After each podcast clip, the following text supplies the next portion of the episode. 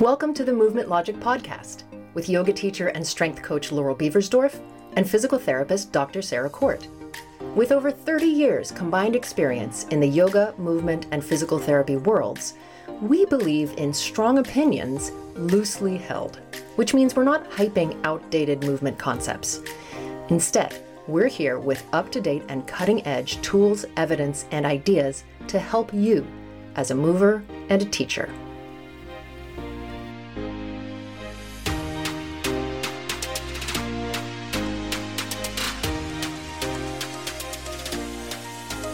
Welcome to season three of the Movement Logic podcast. I'm Laurel Beversdorf, CSCS, that's Certified Strength and Conditioning Specialist, also ERYT, experienced registered yoga teacher, 500 hours. And I'm here with my co host, Dr. Sarah Court. She only has three letters, though. DPT. I'm going to say my three letters are more expensive than all of your letters combined. Oh, a lot more. I also have the E ERYT. you do. You have you have as many letters as me. Oh wait, no, CSCS No, has four. Four letters. Yeah. It hmm. also always makes me laugh that the E of ERYT is experienced. Like that's such a weird word you to really- put in your title. Yeah, to get it, you don't really need that much experience at all. No. Like if you were if you were listening to the Jimi Hendrix song "Are You Experienced," the answer would be no, not really. Yeah. so we're still in LA. We are. Well, I live here. I mean, you do. Yeah. And I'm dependent on you for the next four days to keep me alive. Oh boy. So I'm s- currently still living Is this what it's like to parent? while I'm here. Shit. It no wonder. I never had children. Oh yeah, I mean, if you want to rent me for like four days, you'll get a really good idea of what parenting is like. I'm constantly hungry. That's true. One of my best friends, I went and stayed at her house for a couple of days, and she was like, "You are like a newborn. You need to eat every two hours." I was like, "That's true. Yeah. I'm not going to deny that." No. We're having fun. I mean, we've so Sure. far, like, I slept about 10 hours last night. We're going to go on a hike later today. We are. I ate a delicious chicken salad. Made by my mom. California is really lovely weather all the time, even when it's there's a heat advisory. Yes. Does not even compare to Alabama in the summer. So I'm, I'm having, I'm living my best life. Excellent. Yeah. It's also it is a really good time to be here from the perspective of fruit. Because it's late July and it's peak fruit season for things like berries and nectarines and we're coming up on fig season pretty soon. I think it's a little early for the figs, but like, you know, mm. really good avocado. I'm just the word bountiful. Yes, Bountiful. it's bountiful. Mm. the flesh of the buttocks of bounty. Oh, God. Yeah. All right. Hopefully you remember that. That that joke from the first episode of Oh, season three. right. I thought you were talking to me. We were just joking about that a couple of hours ago because Yes. we're batch recording. Okay. Uh, yes, we're having a good time. And I another way that I like to have a good time is by humble bragging. Sure. And one of the ways I like to humble brag is I like to read positive things that other people have said about me. Mm. That way it doesn't sound like I'm bragging. Right. It's what someone else said. I'm just reading it. Yeah. So I would like to read a review Oh. written by someone named Caitlin C. NYC. I know who this person is. I mean, so do I. yes. She's So a do- friend she's a friend of the pod. She is a friend of the pod. And I would say also, it wouldn't take much sleuthing for many people to figure out who Caitlin C. from New York is if you listen to any of our stuff or if you're in the movement world at all. Right. But anyway, she said lots of nice things. She gave us five stars. And then she wrote, Thank you, Laurel and Sarah, for shedding light, humor, and curiosity on so many important topics in the movement nerd multiverse. Then she put the nerdy face emoji. I appreciate the evidence based and inquiry rich approach. Laurel's SI joint episode gets a big yes from me. As a former yoga teacher, now physical therapist, I can totally relate to Laurel's story. I found myself nodding my head through the whole listen. Five stars, highly recommend. That's The- a five star review. The episode on the SI joint was also very popular. What I like so far is you've said that every episode is very popular. Well, the ones we talk about. Yes, but so far you've only talked about episodes that are very popular I don't know where I'm going. You can edit that out. Okay. I'm not going to talk about. All right, I'm off a editing this episode. You okay, are. let's stop the banter. Let's get down to brass tacks here. Okay. Oh, I like that now that the editing is your problem. Now you're like really concerned about waffling. We have to stay on topic. Please, I'm all ears. I'm just kidding. Today we're talking about alignment dogma and specifically alignment dogma about your spine. So if you listen to episode one of season three or 48. episode 48, you heard us discuss alignment dogma of the pelvis. So today we're talking about the spine. We'll probably spend the majority of time talking about the lower back because that is the hottest of dogma hotspots. And then we'll discuss the upper back and the neck a little as well. Okay. Alignment dogma is basically when we take something like our ability to cue people into a particular alignment or even just our ability to observe a particular alignment and ascribe some meaning to it that has not been supported by evidence. We're calling this alignment dogma. What we're not saying is that alignment, paying attention to alignment, observing alignment, describing alignment, or teaching alignment is a bad thing. Not at all. I think really the aim of these episodes is to raise awareness around the fact that it is just not borne out in the research, in any evidence, that alignment predicts pain or that posture or even you could say movement quality, we'll use these terms interchangeably, predict pain.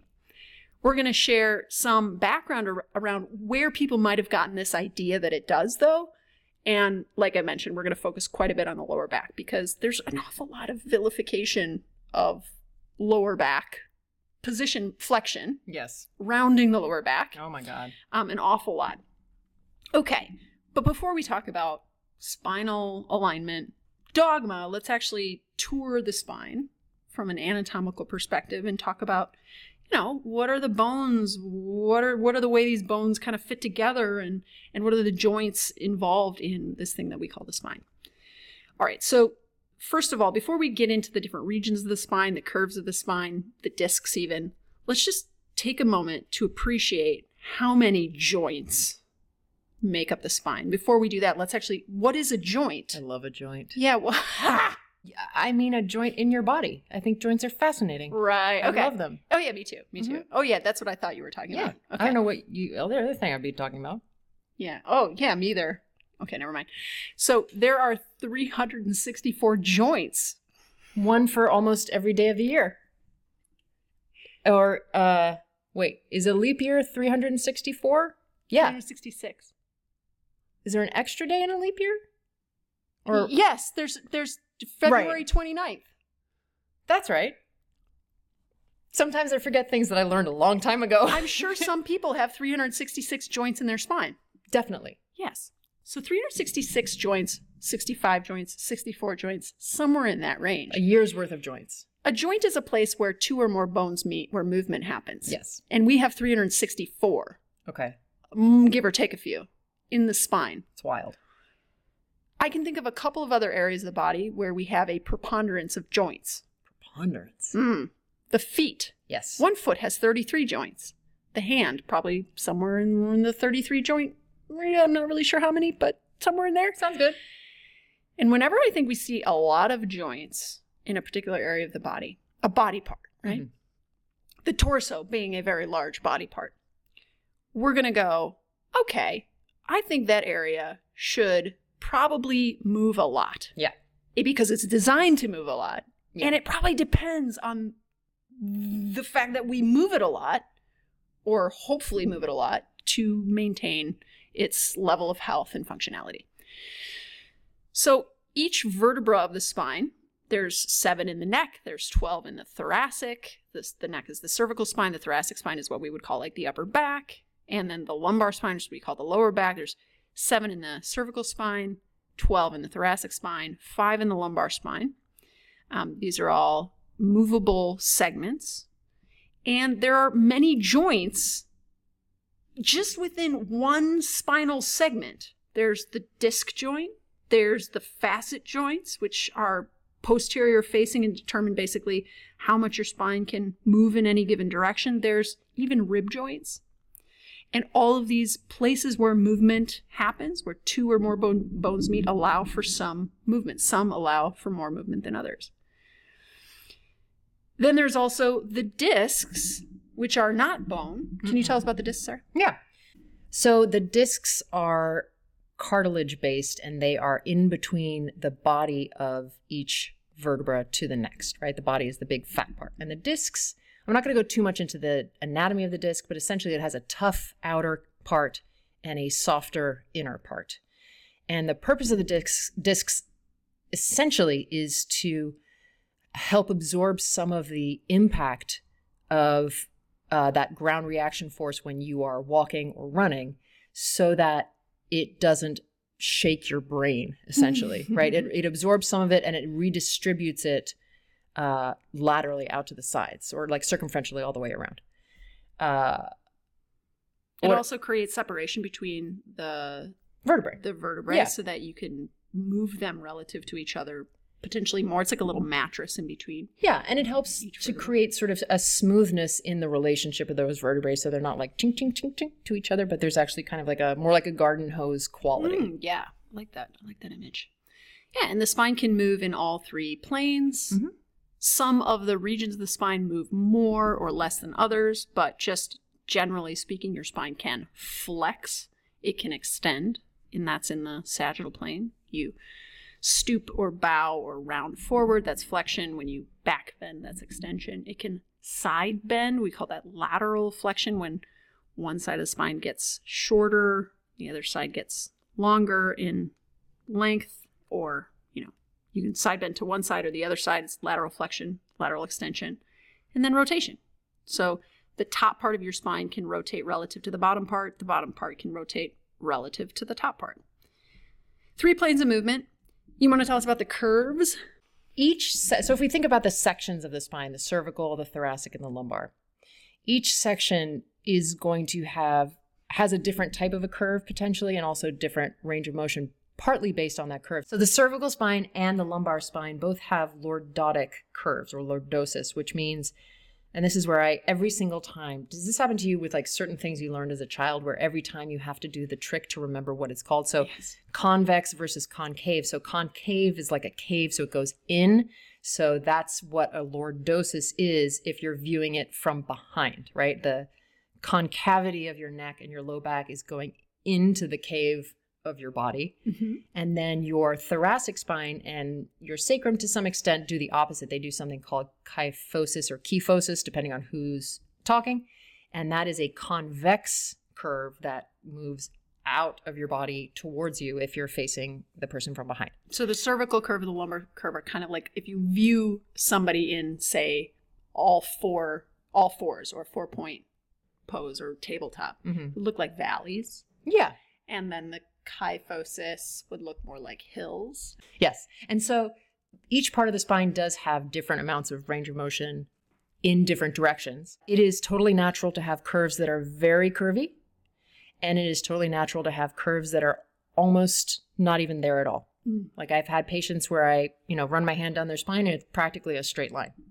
And that might cause some, you know, scapular issues around the shape of the scapula in relation to the rib cage, but nothing major. Mm-hmm. So just something to think about. Like if you're like, well, my I don't think my spine curves very much at all, you're probably still fine. Nothing's gonna happen. Yeah. So when you go to the chiropractor and they x-ray your spine and tell you that your low back pain is because you have a flattened lumbar curve, maybe get a second opinion. A hundred percent get Yeah. a second opinion. Yeah. So each part of your spine does have a different amount of range of motion available to it. Generally speaking, your cervical spine, your neck, has the most range of motion in every direction.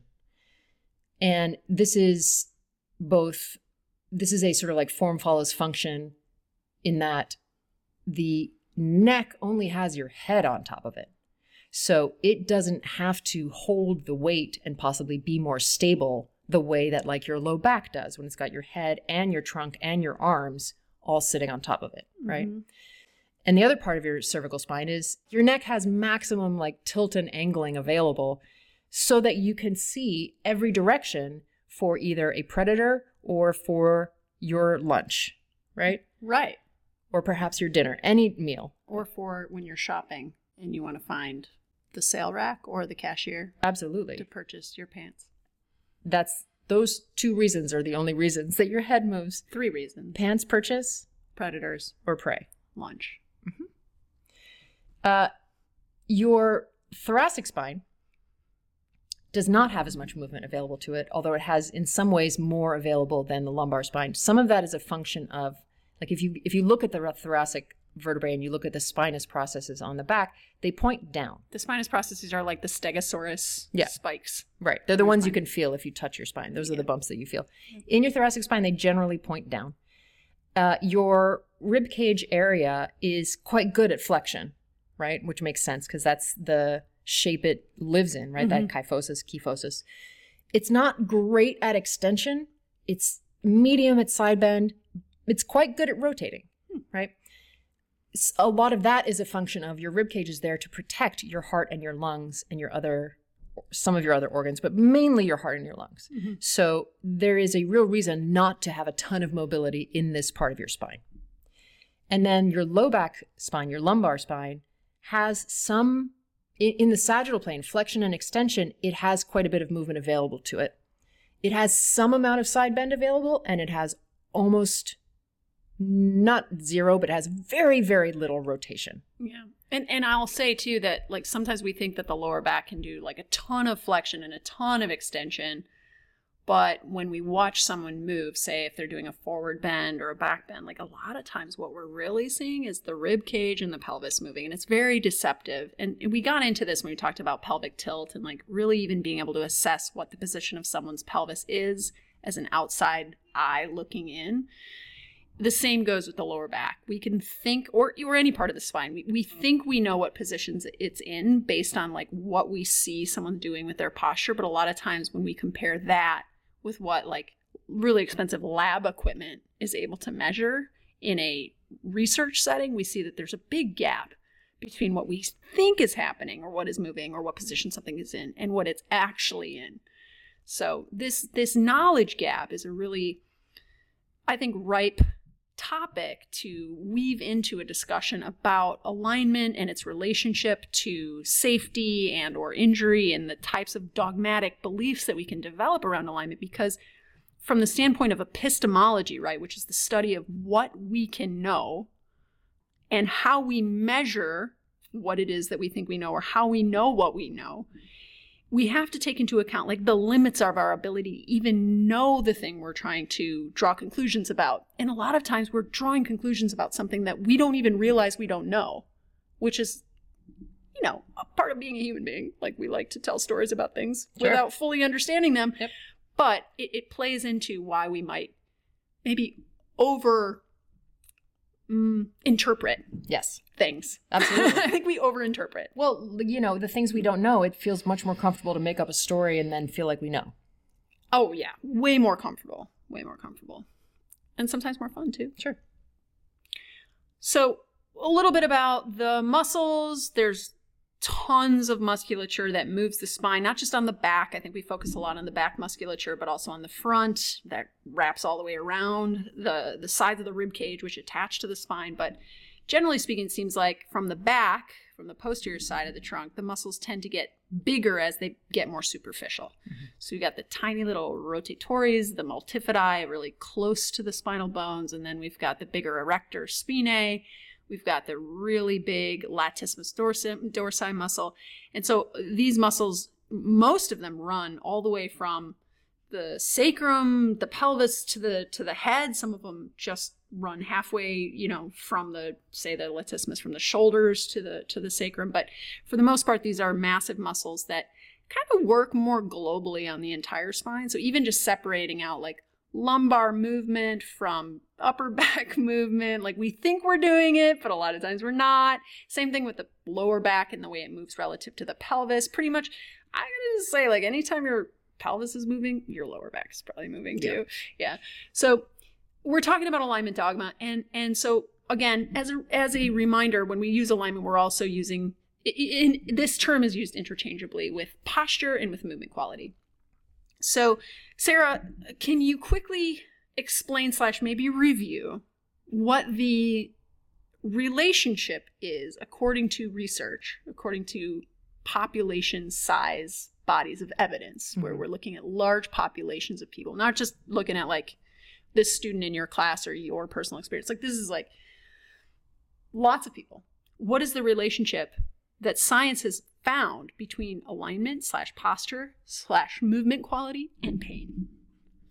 Well, yeah, I can answer that really. You said to do it briefly. I can do it very briefly. Great. There is none. Oh my God. So wait. I'm gonna I'm going to I'm gonna role play with you here. Please, I love- so I'm I the person I'm the person who has been told my whole life Mm. that, you know, lots of negative consequences arise from bad posture. hmm Like neck pain comes from text neck. Lower back pain comes from lifting with my back or rounding or schlumping in the chair. Um, you know, my my upper back is super hunched and rounded, and that's causing all types of negative consequences for my neck and lower back or whatever. Like, so, but but you're actually telling me that my suffering has no relationship to my posture? Well, your suffering has more relationship to the lack of changes and the lack of variety in the way that you sit or stand or move and lift and the way that the muscles around your spine are being used repetitively. Like any repetitive injury is something where you've misused something or just overused it beyond what it can tolerate Mm-hmm. over time, right? So people who say like, "Oh, I'm really," you know, people come into the clinic all the time and they're like, "I'm really worried about my posture. I think my posture is really bad. I need to fix my posture." And it may be that that person spends 10 hours a day without a break sitting in front of a computer. Like that is Mhm. sounds that sounds an, like an exaggeration to a lot of us, but it's not. I see a lot of people who do that and who maybe get up once or twice. So Mm. they're basically doing the same thing as being on a long haul flight every single day, Mhm. right? That is that part is what's going to potentially cause them pain and suffering. Mm-hmm. The shape itself, for want of a better term, is neutral, Mm-hmm. right? So, but it's the how much time When are you, say neutral, you mean it's like not inherently good Benign. or bad. the, the Yeah. shape is benign. Right. It's the how much time are you spending in that shape? What other shapes are you maybe now not able to do Yeah. because of the quality of how your muscles are working? That's that's where the potential for pain is coming from. Right. But a lot of people in conventional wisdom would have us believe, a lot of people believe that you can look at someone, notice their postural uniqueness or their postural tendency, and know kind of where they probably have pain. And it turns out this is not the case. So it's difficult to wrap our minds around this because I think it's a real human tendency to take two events that seem to happen simultaneously, or one happens before the other, right? Because this happened first and then this happened. That's the post hoc fallacy, Mhm. right? And then two events that occur simultaneously that they must be related, right? And so we ascribe meaning to things based on other things that happen concurrently or preceded the thing. Like, so if we get pain, we go, I must have had pain because I have this bad posture, this tendency towards slouching. Or it's like I'm a person with a maybe more posteriorly tilted pelvis, and because of that just way of being in my body, that is occurring simultaneously with my pain. They must be related. And so this is this is a, a logical fallacy actually, because it's not the case. Just because two things happen concurrently or one thing precedes another does not mean that there's any relationship between them. Absolutely. It could just be coincidence. Nor does it mean that the thing happened that that happened prior to the other thing caused the the, the second thing to happen. You know how when people watch sports Mhm. and if they're very superstitious about it, they'll be like, I have to wear my team scarf or whatever while I'm watching the game. And if I don't, they're going to lose. Right. That's about the same level as saying, I have to sit with good posture all the time. And if I don't, I'm going to have pain. Right. The, the the not only is the green sweatshirt that was the color Oh, I didn't pick a color, but sure. Oh, not not only does the green team sweatshirt or whatever it is not cause the team to win, there's actually also no relationship Right. between wearing a green sweatshirt and teams winning or losing. Yes. Yes, I agree. That that was a good um, example. I was also thinking of the example where they they they did a really poorly designed study about people getting up off of the floor. Yeah. And if they the claim was that if you can get up off of the floor without using your hands, this is a predictor of longevity. Mhm. Can you tell us like Yeah. Well, my favorite thing about that is, I I mean, my least favorite thing about it is a lot of people still point to that study as like, you should be able to do this movement, and if you can't, good luck, you're gonna die, or whatever. Maybe they don't say that, but they they're like, this is really important that you can do this, and I'm like, well, is it? Or are there things around most of the time that you can use to help yourself get up?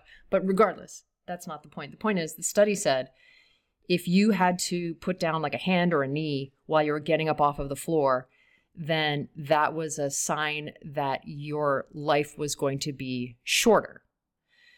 But what they found was that the people for whom they had to put, the people who had to put a hand or a knee down were the people who were older, right? Though not, not the 50 year olds, but the 80 year olds. And the thing is, when you're 80, your life is already going to be shorter than when you're 50, right? If we're talking about like not anything like natural causes, right? So that was a very like green swe- sweatshirt equals team wins kind of anal- like understanding. right they, just- they tried to show a relationship between putting your hand down on the floor and and living for less time yeah. when really the relationship was probably more about age and having to put your hand down Yeah. and age and not living as long Right. is that kind of what we're saying so the relationship was like misplaced Yeah. so there's not a relationship let alone a causal one between posture and pain but there are ways of predicting not necessarily to a T or hyperactively, but ways of maybe looking at a situation, uh, taking someone in context and going like, I think that might not go well for you. Mm. And it's not really about their posture. Rather, it might be more about how prepared they are for the activity or movement at hand. Like how much history in their life do they have doing the thing? Like I'll give you an example. Like I used to run a lot when I was 20, stopped running for many, many years. Every once in a while in my like 30s, I would get a hankering to go out and like I had like nostalgia for like the years that I would be running around New York City as a 20 year old and was like, I want to run again. It was so great for me then. It should be great for me now. And I would go out and I would like go from not having run for 10 years to running three miles. Hmm.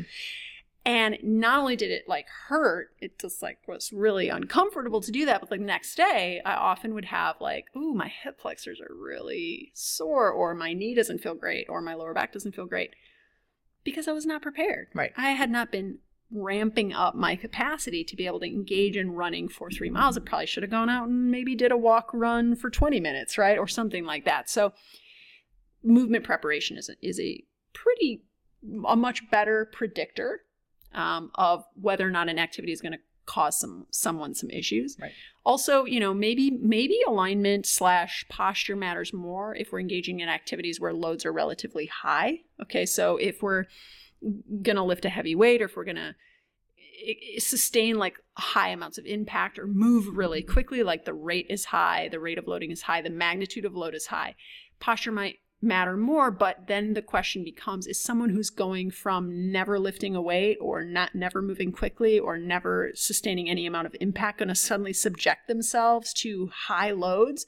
It's possible but i think most people are rational reasonable people and they understand that they need to build up to these things unlike me so I don't know. Most of the patients I see who are people who come in with stories like yours, where they're like, "Well, in co- I used to run in college," and then I'll look at my notes and it says they're like 38 or something. And they're like, "So I thought it'd be fine. So I went for a five mile run, and now my knee won't stop hurting." okay you're right people just really aren't that rational And then this makes me think like, why is it then, from my perspective, why does it seem like yoga teachers and Pilates teachers who teach like what I would think is pretty, mm, hopefully people understand like that's a fairly low load activity when compared to things like strength training Yeah. or field sports or things like that. Yeah. Why are they so protective of people's spines and so fear mongery around like the safety that people are in or not in while doing yoga and Pilates. And I mean, I don't know. What do you think, Sarah? Like, why, why do you think that yoga teachers, well, maybe speak from the yoga teacher perspective. Maybe you have something to add about Pilates teachers. Why does it seem like there's so much attention to how unsafe or safe people are in in the class? Yeah, I mean, I think from the perspective of a non-clinician, when you, let, like if I was running a t- yoga teacher training, for example, and I knew I was about to unleash, you know, potentially 20 new yoga teachers on the world, and I would assume that they have little to no understanding of anatomy, biomechanics, kinesiology, all that kind of stuff, I would be really hyping the things that I knew were the most safe, quote unquote, safe for the most people, right? The most, the most benign things that I can think of. And also, I'm probably influenced by my teacher training mm-hmm. myself, right? So, for example, if I have my yoga teachers, my new yoga teachers, all teach Warrior 2 with the cue of aligning your knee over your ankle, that is generally a place that most knees can handle. I would argue most knees can handle most things, but if they're teaching, you know, it, it, this is this is about like let's be as blanket and broad as possible, and let's keep like everything as as absolutely benign as possible for that reason. But then, you know, then they'll like go and teach a headstand. So I'm like, well, pick pick your battles here. Like it doesn't make any sense to me There's at all. a lot of inconsistency. Um, and the other thing is that I wanted to say as well is this whole idea about like posture and pain and how they're not actually aligned. Part of the reason why they don't correlate is pain is an incredibly subjective experience, right? It's a biopsychosocial experience. Right. We get really hung up on the bio part of it. We do and forget about forget the psychosocial. psychosocial. Yeah, and and you know, again, I see people come into the clinic all of the time with any variety of spinal positions and and and the same variety of pain up and down the spectrum mm-hmm. where certain things people are unbelievably sensitized to and then I'll see the same thing on someone else and they're like yeah it doesn't hurt mm-hmm. so the that's part of the issue is that we can't we can't call pain the same for everybody because it's not right. Yeah and one one of the things you note is like if we if we just put everyone in this kind of mid-range position like knee over ankle then that is a less risky place for all knees to be in. But you could argue the opposite, which is that if we don't actually expose the knee to a variety of positions and loads, we create more risk for that knee when inevitably in our lives we have to be in that particular position or sustain that particular load with with our knee. So in other words, movement preparation strength training for example is a is a really potent way to prepare your body to handle forces and to move with resilience and durability. St- strength training is a proven way to reduce the risk of injury. It doesn't necessarily prevent injury because we don't injury could happen from any given any time spontaneously. Like you could get injured because someone runs into you or whatever and like it's not necessarily going to prevent injury it's not going to prevent those things from happening but it is going to reduce the risk that say if someone ran into you you probably will be able to catch yourself potentially better if you're strong and prevent yourself from falling and therefore the risk of injury is is reduced. But here's the thing right? Yoga teachers don't teach strength training. Mm-mm. yoga teachers don't progressively overload their students in the same way that you would in a strength training format. And so it's maybe one of those things where we want to use the tool that we've been trained to use well. And i think that many yoga teachers pilates teachers are excellent actually at teaching alignment. Mm-hmm. and they're they're really good at raising students awareness in like this mindfulness based way about where their body is in space and enhancing proprioception in that way. And this has a absolute ton of value but you cannot alignment someone or align someone out of a strength deficit you cannot align someone out of a tissue capacity deficit. Now, this isn't to say that you can't build tissue capacity in yoga. You absolutely can. I mean, yoga can be a significant load for some people who've been sedentary most of their life or have been, you know, just not engaging in exercise at all, actually. Like when you come into plank pose having never done plank pose before, you're going to feel your muscles working significantly. You might only be able to hold that plank for a couple seconds, right? Same thing with the standing poses, but eventually we kind of top out. We reach a ceiling in our ability to continue to progressively enhance the capacity of our tissues and become more durable. And so I think that what happens then is like teachers lean into the thing that they can teach? Of course. Yeah. Right? And they try to use the tool of alignment in a way that's not really that well designed. or it's not designed at all to be used. We cannot align someone out of a strength deficit. And especially in yoga, you know, the alignment essentially is an aesthetic. It is not an anatomical requirement, right? If I do let my knee go past 90 degrees, it's not going to explode. If I do let my lower back go into flexion, it too is not going to explode. Right. And I say I think there's an aesthetic component too, but I think it goes beyond aesthetics in that like if I am teaching somebody to align their knee over their toes in Warrior 2 rather than over their heel in Warrior 2, I'm exposing that knee to a different load profile, right? And I'm preparing that knee in a very different way than I am if I'm aligning the knee over the heel. And not neither one is better or worse than the other. They're different ways of preparing the knee to handle a, a particular load. And so we could we could make the case for for yoga teachers being like the people who expose people to loads for sure. The difference is not in load. The, the, the difference between strength training and yoga is not in the variety of ways we expose people to loads in terms of position and alignment. It's in how much magnitude of load we're able to expose people to. Because when we're working with yoga, we're working with body weight. We're not working with external loads. So when you do a malasana, which is a deep squat, you're only ever squatting your body weight. When you do a malasana in strength training, you could be squatting hundreds of pounds, right? So this is this is the, the, where the the difference between the, the direction of forces we're exposing the joint to are different than the magnitude of forces we're exposing the joint to.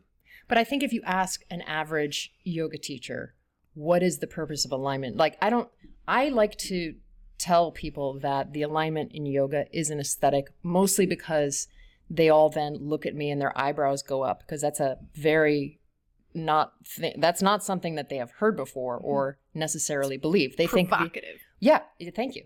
It is provocative, but what they have been led to believe, and this goes back to the like, if your tool is alignment, then every If you're hammer is a nail. no, that's not how that goes, but something like that. if you're a hammer, everything's a nail. Yeah, if you're an alignment specialist, then everything that needs to happen is alignment, right? Every So- problem that can be solved can be solved with by alignment. alignment. And I don't have tools like I'm not in my yoga class being like, okay, let's go get the kettlebells. Like there is no magnitude variation in, in the load. It's all body weight. So all I have at my disposal is alignment. And I think that's why a lot of yoga and Pilates teachers or other movement based teachers tend to get into this alignment as safety idea because they don't have anything else to use.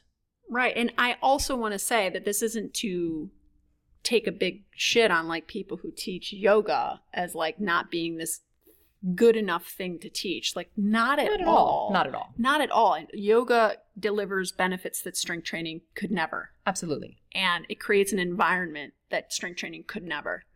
And it invites a population of people that would never consider stepping foot into a gym. And so it also just has so many other things that it does that Yeah. strength training could never do. I think what my aim is as an educator and like why I think we create these podcasts is like to help people get out of their own way. Yeah. You know, so like if you're a yoga teacher, get out of your own way and one of- so that so that the brilliance of what you teach and the brilliance of who you are as a teacher can really more fully shine through. And one of the ways we do that is we stop conflating alignment with safety. Yep. And we talked about this in the pelvis episode. One of the negative outcomes of doing that, of trying to align someone into a safe, quote unquote, safe position, is we create fear avoidance in Mhm. our students. We, we instill in them this idea that they're actually inherently not safe, that movement is dangerous, and that there's one or a select few amount of safe positions to be in. And this has been shown, beliefs about pain have been shown to be a predictor of pain Right. if you believe that your body is fragile or incapable of handling the loads of your life or that movement is dangerous, you're actually more likely to have pain. Mhm. So that that's the psychological component of pain, right? There's also other predictors of pain, which include history of injury. So injury and pain are not the same thing. We have a whole episode about that, right? Your solo episode about I'm trying to remember which episode it is. Yes. yes. and then also we talk about injury and pain in yoga and strength training in Yeah. season two. Yeah. But injury and pain can be connected. And the thing about injuries, like one of the the best ways to predict whether or not someone will have an injury is if they have a history of injury. Of that injury. Yeah, that injury. Yeah. Right. So if you have a history of ACL tear, you're more likely to tear your ACL. That ACL is a ligament of the of the knee. Um, so that's one. Another one is, but what what are your stress levels like? Like I mean your psychological stress levels. Like Mhm. how's work going? Right. How's your home life? How's your marriage or your partnership or your ki- your relationship with your kids or you, how do you have a do you have friends where you live? I'm asking for a friend for me, my friend Laurel. Do you have a social network? Do you have People you can call and talk to. did did you have do you have financial issues like there's there's so many ways that our environment and our relationships can impact our stress levels and cause us actually to have a higher propensity for pain and injury and Yeah. then also like how have you been sleeping Mm-hmm. And finally there's just like external factors in the environment. Like was the floor slippery? Right. Did you go from training you know do playing tennis on clay to playing tennis on a lawn? Or uh, do you prefer to work out in cooler temperatures and now suddenly you have to work out in a really hot environment? Do you feel like the people you're working out with in any given day are kind of sketchy and like they're kind of throwing you off or whatever? Like these are all also factors that can play into how safe we actually are, like how much pain we're going to experience or whether or not we even get injured. Notice that on that list, right, there was nothing about like forward head posture or rounded lower back. All right, Sarah, what are some of the reasons you notice people, you know, they, they come to you, they're in your clinic for a reason. Typically, they have some type of pain or maybe injury or both. What are some of the reasons you've noticed people end up with like maybe some low back, some upper back, some neck pain?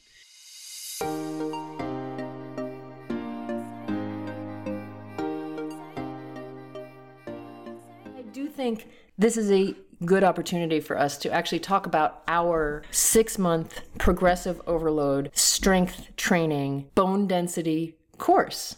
Don't you? Yeah, I do. So our bone density course is a six month course and it includes a six month program within it. It also includes bonus courses like Strength Training 101 and all about osteoporosis. But the bulk of the content is really the program. And the program is six months because why, Sarah? Because six months is in the research when you are able to start seeing changes to bone density. So if you are going to start doing this kind of progressive overload, no matter what weight you're starting from, you're not going to see any change in your bone density typically until you're past that six month mark. Right. And so we need at least that amount of time to make a change. It's properly programmed, which means that we start you where you are. So in the beginning, we're going to be focusing a ton on technique. So you might be lifting what would be um, more moderate or even lightweight in the beginning for you, so that you can really dial in the technique of of working with a barbell. Now it is a barbell specific program, but that doesn't mean that you can't take a lot of the information we're sharing and apply it to using dumbbells and kettlebells. You certainly can. We just simply believe that a barbell is the best, most logical piece of equipment that you would want to become familiar with if you want to be able to progressively overload for life. Right. And so this is the other thing too. This is a six month program, but that's not to say that like you are going to ideally lift weights for six months and then stop. Like this is this is basically us helping you get started over a course of time where you will have ample time to learn how to use weights, learn how to strength train, learn how to progressively overload, learn how to progress toward lifting heavy weights. And barbells are the best way to be able to progress for life, but then we want you to keep going when this program ends and and we'll give you ways of continuing to use our program to continue going, right? So it doesn't end at 6 months. It's it's something that we can continue to cycle back on and and use. You know what make, it reminds me of? Sorry to break Yeah, in, but I was just thinking while you were talking about that, it reminds me of like, you know, when you see some a parent helping a child learn how to ride a bicycle with no training wheels. Mm-hmm. And I mean, I remember this. This is how I learned. My dad held onto the back of the bike and I started pedaling and he's running alongside me and at some point he lets go and I kept going, right? Mm-hmm. Right, and it's that moment where like you don't know as the person on like when did that happen, right? So in that in that analogy, in that metaphor analogy story, Laurel and I are like your parent. We're going to hold on to you is that weird? We're going to hold on to your bike, your metaphorical bike, and we are going to hold your hand the whole way through. And then the our goal is to make ourselves no longer necessary so that you can then continue to work on your strength for the rest of your life. The course is called Lift for Longevity for a reason. Yeah, and and two things that are really important. One, you you own the course Yes. when you buy it. So it's yours forever. You can always it'll always live in your computer. And then number 2 is that this course is structured in a way that we have not encountered any others. First of all, there are no like 6-month programs that are guided with live option and recorded follow along classes included with it. So a rude awakening for me when I was going from yoga into the strength training world and like I wanted to to get stronger it's like, "Oh, I need a program." Okay, I finally got that through my head. I can't, can't just be one-off classes all the time. So then I invested in a program and I got emailed a PDF. I was like, "Wait, where's the program? Where where's the content?" Wait, that was Where- literally all the you got? PDF. So the PDF was linked to videos on Vimeo. So that so yeah, so you you're like you're like, how do I do a bent over row? Oh, let me click over to this one minute demo video on Vimeo. And look, that's that's a that's a fine way to be given a program. The thing is is that it's it's actually very, very different though than how yoga practitioners and even Pilates, te- Pilates teachers are used to being taught movement. We're used to going to a class where there's a group of people and being guided step by step through what to do in the class. And so I think that it's more yoga slash Pilates teacher friendly to do the course the way we're doing it. We're offering one live class a week. You don't have to attend live, it's all going to be recorded. We're going to ask you to strength train more than one time a week, but we are not only going to provide you with a demo video of every single exercise that you're going to do in the program, we're also going to provide you with a full length class of every single workout in the program. So you will always have the option to just watch a quick demo and work out on your own, like the rest of the strength training world is doing, or you will always have the option to take the workouts as though it were kind of like a yoga class or a Pilates class for it to be a guided follow along experience. This, I cannot find anything like this, not to mention the fact that we have a physical therapist Who's that? and a strength coach Who's that? teaming up Who to, are they? to provide you with this content. It's it's sarah and i. You know we we have a a breadth of knowledge and a breadth of expertise and a breadth of qualifications that it you also don't always find right? So Right. we have something for you that will give you a taste test Ooh. of what this program is going to be, which is a free webinar. And the webinar is just basically a workout. The way this workout will work is that you'll show up with whatever equipment you have. So if you have barbells, great. If you just have a broomstick, that's also good. And maybe if you have a couple dumbbells and kettlebells, we're going to take you through the experience of a workout. We're also going to do exactly what we're going to do in the course, which is leave time at the end of the workout for Q&A. We're also going to do exactly what we're going to do in the course, which is provide individuals with form check feedback and take questions. So it's going to be very interactive and basically a, an exact replica or slash. It's going to be an example of how this program will be for you to take in its longer form. This is a free webinar. You get a 30 day replay. It's happening on September 14th if you want to attend live. If you can't attend live, again, you will get emailed the replay. You'll be able to take the class a couple times, get a feel for what it's going to be like.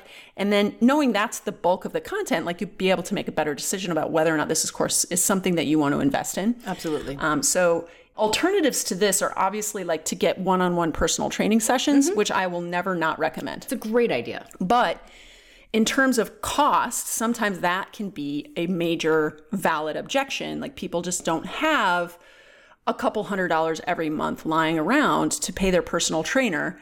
And I think that, you know, that warrants a longer discussion. If you don't have that type, type of money, the cost of this longer form course that that we're pr- presenting to you is a fraction of that cost with a lot of this it's not the same thing as working with a personal trainer but it has a lot of the same benefits because there's that live real-time personal feedback component to it So if that's interesting to you, make sure you go to our show notes where you can sign up to get the Zoom link for our webinar that is taking place on September 14th.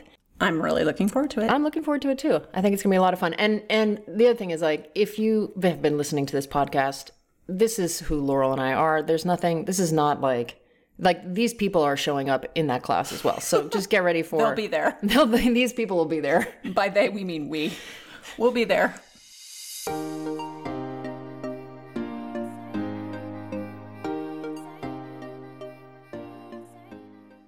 What are some of the reasons you've noticed people end up with like maybe some low back, some upper back, some neck pain? when it's a when it's a sort of uh, you know chronic non-specific which is like what a lot of people have when they have their pain. It's been going on forever but there's no like immediate injury that they're pointing to or there's you know sometimes people are coming in with something like a herniated disc but then i have to explain to them that that's actually not why they're having their pain and that's a whole other conversation. But you know it really is this repetitive overuse of a specific position and not enough time in alternate positions, not enough strengthening in different ways. And so that's usually what starts it. And then I often also see people who, because they're having pain, they've just locked their body into one shape and they're not moving it. And that is not helping. And in fact, it's hurting. Mm. So, in that way, it seems like pain can predict posture. So, in other words, like if someone has pain, the pain might actually be causing the posture, not the other way around. Right. We want to go posture causes pain, but actually, it's it looks like maybe pain can cause 100%. someone to have a particular posture. Yeah, I had a, a, a patient recently who came in and who was completely like her rib cage was completely shifted to one side because of the low back pain that she was having on the other side. Like her body literally was like trying to move away from the pain. It was protecting against the pain. It was yeah, she was it was trying to. Right. It wasn't successful. No. But this was the best strategy it had was to mm-hmm. put himself in this different posture to try to not be loading the painful side. Hmm. Yeah. I see that often. Do you ever use alignment strategies to help people find some relief from some of the pain they're experiencing? Or or let's say postural strategies, alignment strategies, or movement? I mean movement obviously, yes. Would you say movement quality? Yeah, I would say it's a loaded term. It is. But I would no, I, it's more It's more about preparation. it's more about not like I'm going to put you in this one alignment and this is the one where you're going to feel better and you should always live here, right? Because I think listeners you understand at this point that that's not what Laurel and I are about, but I do I use movement and I use variety of movement and and different positions as a way to relieve their pain for sure. Yeah. Again, you know, alignment can be a really effective tool for varying the load, for preparing someone for movement, for giving them strategies to move differently, and maybe that's going to enhance their skill in movement. It's also impossible, I think, to get someone to do a pose in yoga if they've never done yoga before without teaching some alignment. So Yeah. just coming back to this idea that like alignment is not a dirty word. Not at all. And when I'm starting to like a lot of my patients as they're getting, you know, towards the end of the rehab phase of their treatment and we're starting to move into more like okay, now I'm I'm training you. It's like I I'm I'm taking the the kiddie wheels off and I'm teaching you to ride a bicycle. I don't know why I'm using that example, but what I mean is like a lot like I use a barbell as a, you know, now we have progressed enough for you to use a barbell kind of a Mm. tool. And when I'm teaching barbell, I'm teaching alignment Mhm. because the load itself that I work with for them is, you know, I use the technique bar, it's 15 pounds. And I, I reiterate to them, this doesn't matter right now while the load is quite light, yeah. but learn the alignment now so Mhm. that you have it when the load is a lot heavier. Mhm. And it's going to make a huge difference if your feet are two inches behind the bar versus if your feet Yeah. are under the bar. Absolutely. And also, I mean, couple things about that if that's the deadlift example, right? Yeah. Is if you set up with your your midfoot under the bar, you're probably going to have better leverage. Not only does that help prepare them for, you know, maybe uh, more, let's say, comfort in deadlifting down the road when the loads get heavier, it's going to allow them to lift heavier. Yeah. It's going to allow their muscles to be able to produce more force, which is going to enhance their strength. It's a it's a more effective way to get stronger to set up well. But also in the squat, a lot of times you might hear, and this relates to low back posture and dogma about the squat. You'll hear instructors insisting that people need to have a perfect body weight squat Mm. before they add any amount of load because again there's this there's this connection they're making erroneously in their mind between posture and future injury right they're saying like if your body weight squat posture is not just so you are at greater risk of injury when we put load on you. And i know that like just a couple of minutes ago i said that when load and rate of rate of loading and when magnitude of load increase like alignment matters more. But here's the deal. Someone is not going to squat with the same posture or slash like movement quality or alignment with body weight as they are when they're holding onto a weight. And where you hold on to the weight is going to have a huge impact on what your squat looks like. So if mm-hmm. you've got a weight held in front of your body. It's going to look different than if you have the barbell on your back. It's going to look differently if you are holding onto two kettlebells like suitcases and, and like your feet are up on blocks. I mean, it's going to totally change the way that your body looks while it's squatting because the load is a self organizing tool. It's going to help your body figure out where it needs to be reflexively without a whole lot of thinking Yeah. or cueing from the teacher. If that was the case, I would not be able to squat any amount of weight because my body weight squat, when I get all the way down, is very rounded in the spine. And oh no, Right. oh, I better extend the spine. Oh, but if I do that, I fall over backwards. What am I going to do? Right. Oh, it's my ankle dorsiflexion that I have to work on. Well, turns out I'm at the end of my ankle dorsiflexion. I'm still falling over backwards. But the second I hold on to something as little as like 20 pounds, the whole thing organizes itself Mm-hmm. Right. completely. So Yeah. I decided not to spend a lot of time working on perfecting my body weight squat. And instead, I just started lifting heavier. Nice. And uh, now I can lift pretty heavy. I, I was going to say too, my ankle dorsiflexion was limited when I started lifting, and then as I've gotten to be able to lift and squat heavier and heavier, the, my ankle dorsiflexion is so much better. Yeah, what a shocker. As I put more weight on top of my ankle dorsiflexion, I get more ankle dorsiflexion. I don't believe it. It's amazing. All right, so we're in service of not getting too dogmatic about not being dogmatic about alignment. Um, we're going to use a, a, a five question process of inquiry. We're probably not going to go like point by point through all five questions, but in the beginning, we're just to read these five questions off to you. This is what we're kind of using as our way of kind of reasoning our way through, like why certain types of beliefs about alignment are potentially dogmatic, meaning they're lacking in evidence. Um, so here are the five questions that we'll ask about quote unquote this dogmatic alignment. Number one, first of all, we want to give everyone total benefit of the doubt. And so we're going to ask what is the purported goal of aligning the spine in this way that we are calling dogmatic? So, what is it trying to achieve, slash, fix, slash, avoid? Okay, question number two Does aligning the spine in this way actually achieve that goal? And if it doesn't, does it actually, you know, conversely, does it interfere with the goal?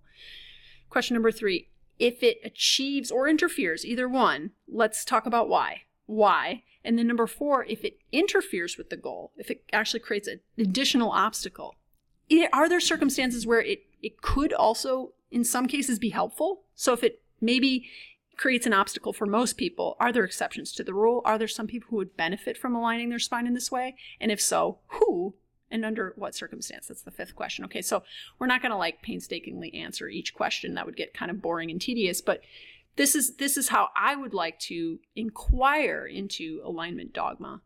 Um, I don't want to make like bold, like hyper certain declarative statements around why certain ways of aligning the spine are dogmatic because honestly, that's not a very scientific way of looking at things, right? Science is really not interested in making bold, confident, declarative statements about things.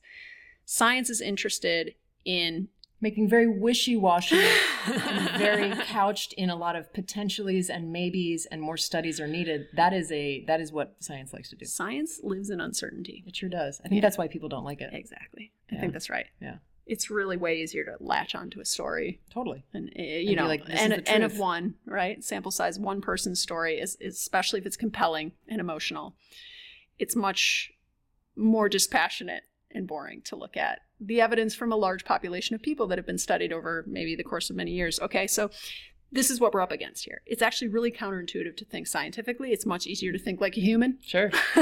we're going to try to think about thinking. But this is also like, I mean, just to break in for a second, this is a big part of what I learned in PT school was mm. how to think scientifically. Mm-hmm. And it really did change the way that I think. Like when I, I hear a declarative statement and immediately I my brain comes up with like a series of questions about why I think it's wrong. you're skeptical Yeah. Oh. I think it's good to live in that skeptical place. Y- You can also be there a little too much. You can overdo often. it. So let's start with the lower back and the alignment dogma that is probably the most famous alignment dogma of all, which is that you shouldn't flex your lower back. In some cases, this alignment dogma is used in every circumstance, like ever, like never flex your back even when you're sitting at your desk. You should sit up straight. To, you know, situations where, yeah, okay, you're deadlifting a heavy weight, you should not flex your spine. You should you should not do a Jefferson curl, for example. A Jefferson curl is kind of like a really rounded back version of a deadlift where you roll down your spine holding onto a weight. It's a kettlebell, barbell, whatever it is. Like a lot of people get really concerned about the Jefferson curl. It's like, oh no, you're flexing your spine under load. Oh, no. That's dangerous. This is the dogma we're discussing. So let's actually start with daily activities or activities of daily living, ADLs, right? Mm-hmm.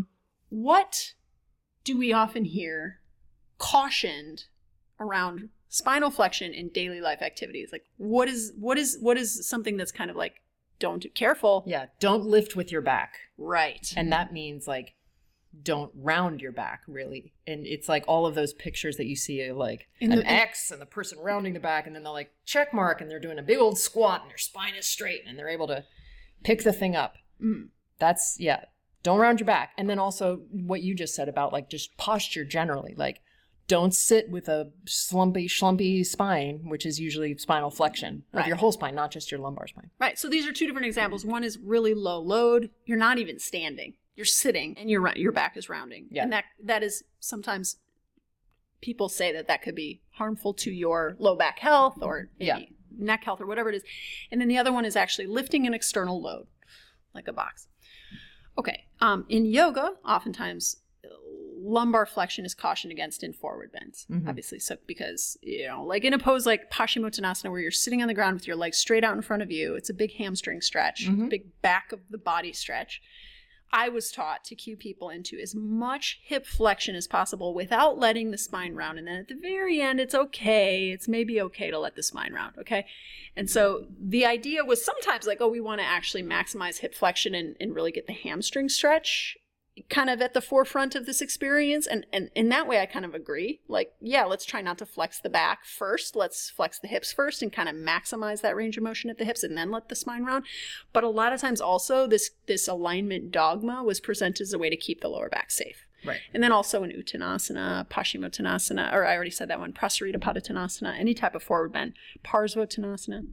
So, um, what about in uh, strength training? Where do you see lumbar flexion showing up as like a big no-no in strength training? Well, like you said, with like the the Jefferson curl, people Mhm. don't like that. There's a lot of you know. Well, in theory, your deadlift is your spine is staying neutral. Some people think it should be neutral, right, not flex. Right. We're going to talk about that. right. Um, the dreaded butt wink Butt wink. is also a lumbar flexion We activity. talked about that in the pelvis one, where the pelvis posteriorly tilts at the bottom of squat, and that pulls the back into lower back flexion. What about Pilates? Is it is it something that's fear mongered in Pilates? What's actually what's actually interesting is in Pilates they love it. They Oh. love lumbar flexion in Pilates. Yeah, they Okay. love it. They'll there's in mat Pilates and reformer Pilates. There's movement in both directions. They'll do lots. They'll do really big spinal extension moves, but they'll also do full on spinal flexion in all kinds of positions, sitting down in you know what would be sort of the equivalent of like a shoulder standy type shape. Um, meanwhile, nobody in plow ever told me like make sure your spine is straight when you you know anyway. Uh, yeah, there's there's tons of spinal flexion in in Pilates. They're all about it. oh yeah, plow pose in yoga. Yeah. is plow pose a Pilates move? No, no, no. But I was just there is a there's a move on the reformer. Oh, uh, it's kind called of like short spine plow. wh- that involves plow-ish type I shapes. see. Okay. and uh, and actually rolling down out of it really, really slowly on purpose with a ton of lumbar flexion. Yeah, you know what? I this is making me remember that when I when I did a couple mat Pilates classes, as like when I was in the peak of the heat of my like must practice yoga six days a week, like a lot, Mhm. and also teacher train and also teach classes, and my body was in pain. I would take a mat Pilates class and feel so much better afterwards. And I'm like, oh, maybe it's because they were asking me to flex my spine. Maybe it was. Maybe it was. So I want to I want to just say for a second, like kind of go back to this idea of like correlation causation. It's possible for people to have pain when they simultaneously are also lifting a lot of boxes. Mhm. It's, it's it's possible to have low back pain after a bout of lifting a lot of heavy boxes. totally. It's possible to have low back pain after a bout of sitting with a slouched posture. It's possible to have low back pain after doing a lot of forward bends in yoga. It's possible to have low back pain after hinging, squatting, doing a Jefferson curl Mm-hmm. these two things can happen concurrently. One, you know, the movement, the exercise can happen before the other, the back pain. It doesn't necessarily mean that the movement caused the back pain. It could have, though. Mhm. I guess what we're trying to separate out here is it the lumbar flexion inherently as a way the spine can move that caused the pain, or was it potentially these other things? Lack of variability, history of injury, history of chronic low back pain. Could it be movement preparation related? Did you do did you go from never doing yoga and then sign up for 2 weeks for $20 at your local studio and start doing yoga, the Ashtanga primary series, which is all forward bends, 5 days a week? Or how's like how's your marriage? How's your financial situation? How's your job? Right? You you kind of know where I'm going here, right? Like I'm going through all the lists of questions we could ask ourselves that would maybe help us get more accurately to the heart of why someone has lower back pain. But instead what get what happens is people go, don't flex your lower back. That causes back pain. Here's the other thing I want to break in with. Where did this come where did this idea come from is what I want to talk about. But break in. Thank you. I, I'm going to real quick break in, which is also our idea of any pain being a problem. Pain is, you know, I, uh, the interview that I did with Dr. Chris Rayner last season was r- a lot about pain, and it was really awesome. Mm-hmm. And one of the phrases I got from him that I now use all the time is that pain is a low level language. So maybe you lifted a bunch of boxes and your back hurt the next day. What that back pain the next day is telling you is, I was not ready for that. Mm. That's it. Mm-hmm. And I'm a little upset because I wasn't ready. Mm-hmm. Didn't prepare me enough. Mm-hmm. And now I'm having a bit of a fit about it. yeah. right? But it doesn't mean you injured yourself. Right. You should never flex your spine, Mhm. you know, any of those things, right? In his world, any pain lower than a six is fine, which is a really high number on the pain scale to be fine with. Mhm. And it always makes me laugh when people are like, well, I felt that. And I'll be like, well, you know, w- where? What number? And they're like, two. I'm like, you're fine. Like, really? And I would I would I would also maybe ask in this case, like, it's not that he's being it's not that he's not being compassionate. Of course and not. saying like, oh, whatever, you're fine in that like stop having your experience. Right. Your experience doesn't matter. It's more like you don't need to catastrophize this or even intervene in some really special, specific, or God forbid, expensive way because this will. This will go away. This, This, will go away. your relationship to this is what he's talking about, not the this itself. this psychosocial Yep. relationship to pain, which by the way is another predictor of pain, Right. right? If we have fragilistic ideas about what our body can and cannot handle Mhm. and we ascribe meaning to pain that isn't really shown to be true, like, oh, my back hurts, I must have blown out, my disc must have exploded, or whatever, like all the terrible language that's used in the medical community. You slipped a disc. Your your disc is uh hurt what what are the scary words? well, people say things like, I threw my back out. I threw my back out. I slipped a disc. It's terrible. Slipped a disc It's is like, terrible. whoopsies. Yeah, where'd it go? Like I slipped on a banana peel and my disc It's like a slipped out of my back. A hockey puck. It just like slid under the bed. Um. So, but yes, pain is a low level language. It's telling us something, but it Yeah. doesn't tell us exactly why it's there. Right. Right. It doesn't even tell us how serious the issue is. Not necessarily, no. people take lumbar flexion and go, because lumbar flexion was somehow a part of the picture of when I started having lower back pain, they kind of pick it out of everything. Like they don't they don't look at how long they slept.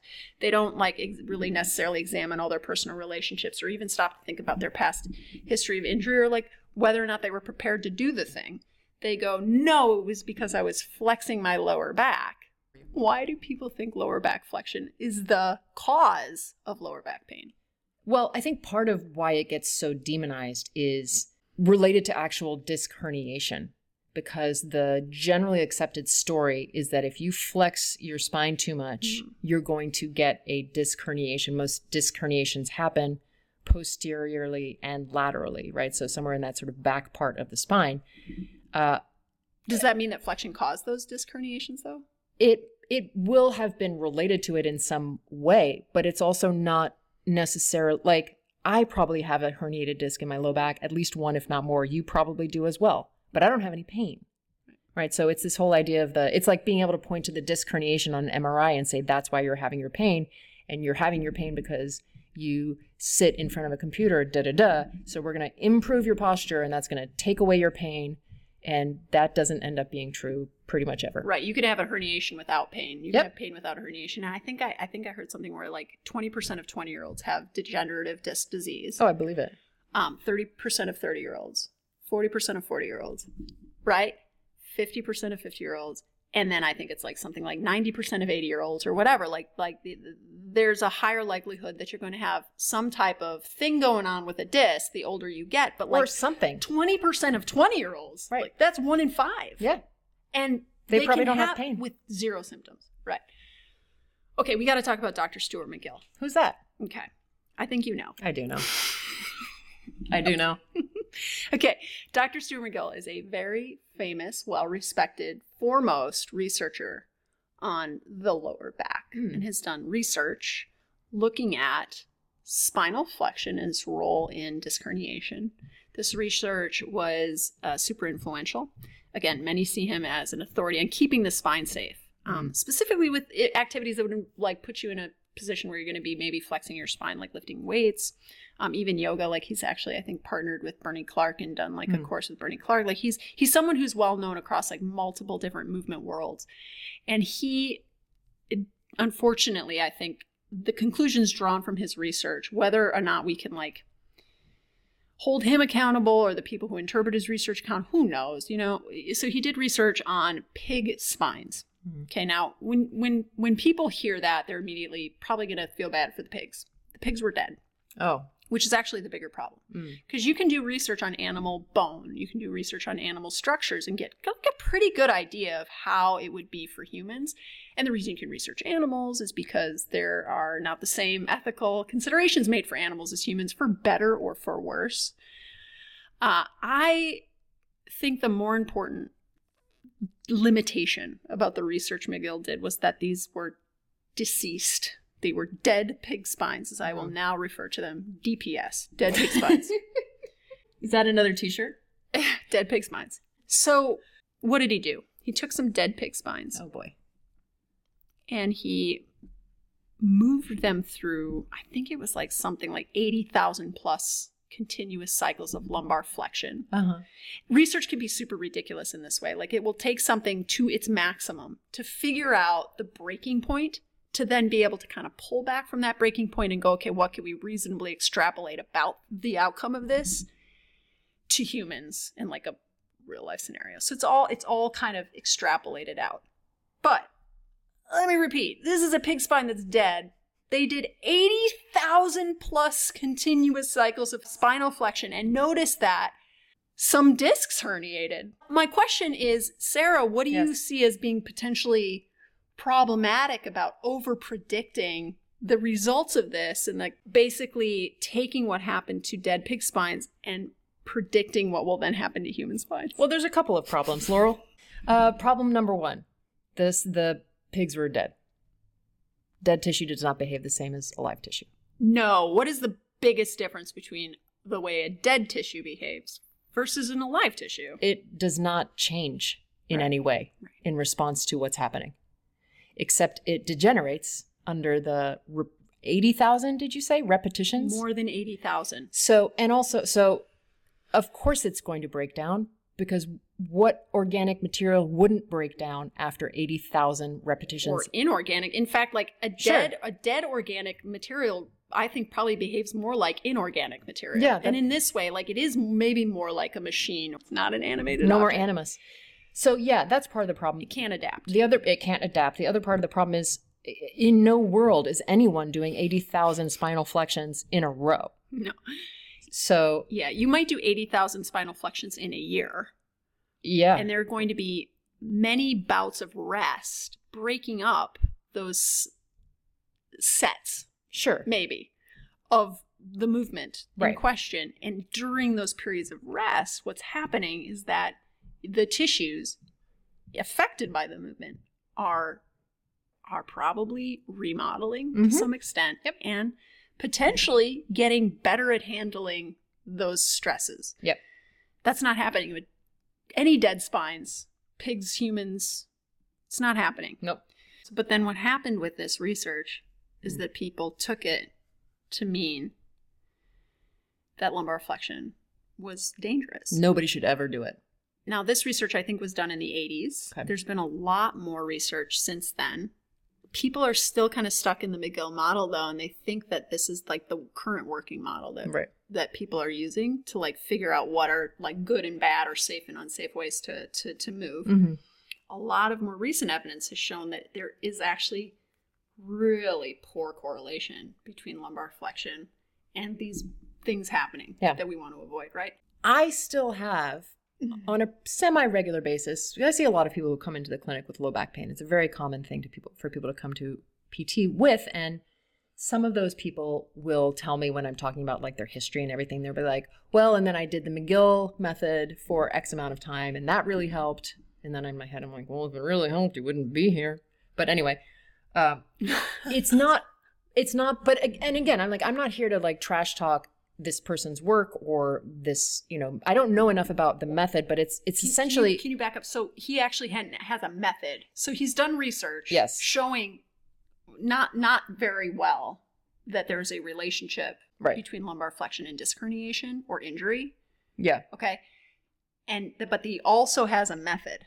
right So tell us about that. the as and i don't know a ton about it but my understanding is it's mostly extension based i think there's no flexion movements anywhere in it i do remember i'm like casting my brain back to pt school when we learn mobilization techniques we learned how to do these like they're called pas because it's just shorthand for posterior to anterior. Uh, mobilizations of the spinal joints and in th- the theory was like if you do pas on somebody's low back that's in the same conceptual direction as like having them do extension or even while they're doing extension that you are going to get the disc to go back into where it was. And i don't know if that's true in terms of like is that a thing you can even do? But bigger picture my understanding of his work is that it's a lot of spinal extension based exercises Is is is his theory that like these exercises are going to push your discs back? i don't know Okay. i don't want to say that for sure but What do we know about exercise and low back pain? any exercise is better than no exercise Is are some exercises more effective than others? No. Okay. Right. So if if you were having pain in your back and you stumbled across McGill, like you Googled low back pain help and McGill's thing was the first thing that came up, or you were like, oh, this looks good, and you started doing it and your back stopped hurting, that's awesome. That's great. End of story. Yeah, he also did some research on gluteal amnesia. If you heard of that, Oh, I've even talked about it okay. as Me if it was a thing. Me too. I, I would get a lot of laughs out of my, my groups. Yeah. When I taught group group yoga, so I kept I kept talking about gluteal amnesia. I was like, oh, this is this is really positive feedback. Yeah. I'm just gonna keep. People think. I'm hilarious. I'm going to keep, keep talking about how Yeah. their butts asleep. Yeah, and of course I was teaching like bridge poses and Sure. resistance bands and yeah. Yeah. Yeah, it's not a thing though. It's not a thing. I mean, the thing about this idea of gluteal amnesia, if you see someone who really does not have any control of a muscle, like they've had some, like a spinal cord injury or a stroke, then fair. But if you walked into the clinic, your butt is doing something. Right. If you dragged yourself by your arms into the clinic, then I would say yes. Yeah. So this study it was called arthrogenic neuromusculature inhibition. Can you translate that for Yes. us muggles? so essentially this this study is this idea of arthrogenic neuromuscular inhibition is the idea that if there's an issue at a joint like inside the joint it's going to impact the neuromuscular ability of the muscles around it Okay, and so it's arthrogenic That neuromusculature. Yep, arthrogenic or joint rather sorry arthrogenic. i'm going to interrupt you a couple more times Jesus Christ. arthrogenic neuromusculature inhibition colon a foundational investigation of existence in the hip joint. So we're looking for, we're investigating the existence of inhibition on the neuromuscular level of joints. Yeah. So what did they do? They took some fluid and they pumped it into the joint, and the joint stopped working that well. Why did they pump fluid into the joint? They're like recreating. Uh, yeah sorry i'm just sighing because i'm frustrated They're yes, recreating inflammatory yes process conditions. they're they're trying to make the joint more uncomfortable to move essentially and they're and they're so again, they're ta- research kind of takes things to a ridiculous level to provoke something like to, to to show that like something even when you know we have to take it to this ridiculous level can indeed cause this thing to happen. that's fine. Okay. sure. It's fine to know that. It's good to know that. But what's not fine is then when we overinterpret the results of this study to say that the reason people have lower back pain is because they have gluteal amnesia. Right. Where well, did that come from? How don't we get there? how do we get anywhere? It's you know, there's the game of telephone about research among. I'm sorry to say this, but non-clinicians is a lot. Mm-hmm.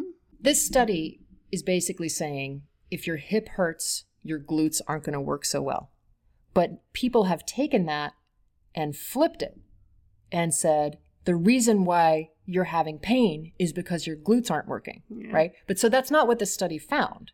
It's sim- it's similar to that idea of like posture doesn't predict pain, but Right. pain might explain posture. Exactly. And so also we're here out here talking about like, oh, you sit too much, you have gluteal amnesia, but though none of not necessarily involving any pain experience or joint degeneration. We're pathologizing normal. Mhm. My favorite is sitting is the new smoking. I'm like, oh hell no. You know what is the new smoking? What? Smoking. Thank you. You're welcome. Uh, so here's the kicker. Here's where it kind of we're bringing in that like epistemology piece of like the study of how we know what we know. It's like even while we're trying to avoid spinal flexion, it's happening. What? It's happening a lot. What? They looked at the exercise called the Good Morning. Can you tell us what this exercise is? A strength training exercise. Yes. Uh, good morning is essentially a hip hinge with weight. And you're holding the weight, maybe a barbell across your shoulders or maybe a kettlebell into your chest, and you're tr- attempting to do hip flexion movement only. Yeah, you're trying to keep your spine neutral. The uh, researchers looked at the Good Morning to see, like, okay, are people actually able to maintain a neutral lumbar spine? And they found they weren't. Can you Ruh-roh. gue- can you guess how flexed these people's spines were? I mean, it's going to be more than I think. But yeah, no. Well, it was like 26 degrees of flexion. Do you know what like what is the total amount of flexion this the lumbar spine can do? I think it's like 40, 60, 60 maybe. 60. I that's I don't remember. Okay, so that's like not a little bit flexed. No. Okay. I mean, regardless of how much it can do, it's not a little bit flexed. not a little bit flex. And that, when you look at somebody who has maybe lots of experience doing the good morning and has what people would call like really good form, and they're doing the good morning, and you think their lumbar spine is neutral, it's not. Mm, It's flexed. it's wild. it's so wild. I love it. Okay, so if we're going to take this alignment dogma of, Mhm. it's really kind of like an anti-alignment dogma. It's like don't flex your spine, Mm. which is like it's a vo- it's an avoidance cue. Yeah. Right. Yeah. Or just this dogmatic belief that lumbar flexion is dangerous. hmm If we give people the total benefit of the doubt, okay, we're going to engage in that five-step process of inquiry. Okay. And we go, what is the purported goal of avoiding spinal flexion? What is it trying to fix or avoid? What would you say? The purported goal is that avoiding spinal flexion is how to avoid injury and pain. Okay. And then question number two Does aligning in this way or not aligning, right, in that way, achieve that goal? No. Okay. And if, if that's the case, if no is the answer, does it interfere with that goal of keeping Potentially, yeah. How? Because you're if you're not allowing your spine to move all the way it's supposed to move, you know what happens. What do we gain? what do we gain specifically for the discs when we allow our spine to flex? Like what happens to the discs? They get squeezed. Thank you. And the, the discs are largely avascular, so squeezing the discs through movement is one of the ways that the disc actually gets to get rid of waste products inside of the disc and get fresh nutrients into the disc. If we're avoiding spinal flexion, we're missing that whole way of squeezing the discs and nourishing the discs. But then also, like, if we're avoiding spinal flexion because we feel like our back can't handle flexing, this is an example of fear avoidance or, like, maybe possibly harmful beliefs about our body and pain that could potentially make our pain worse. Okay, if the goal is achieved, or if the goal is not achieved by avoiding spinal flexion, we've we've determined that it's not achieved. We just answered why. Basically, the disc doesn't get to be squeezed in all the ways it should be squeezed. Also, like other tissues aren't stimulated in the same way. Maybe we also develop fear avoidance. Um, However, given this, question number four, could it still be helpful for some people in some circumstances to avoid spinal flexion ever?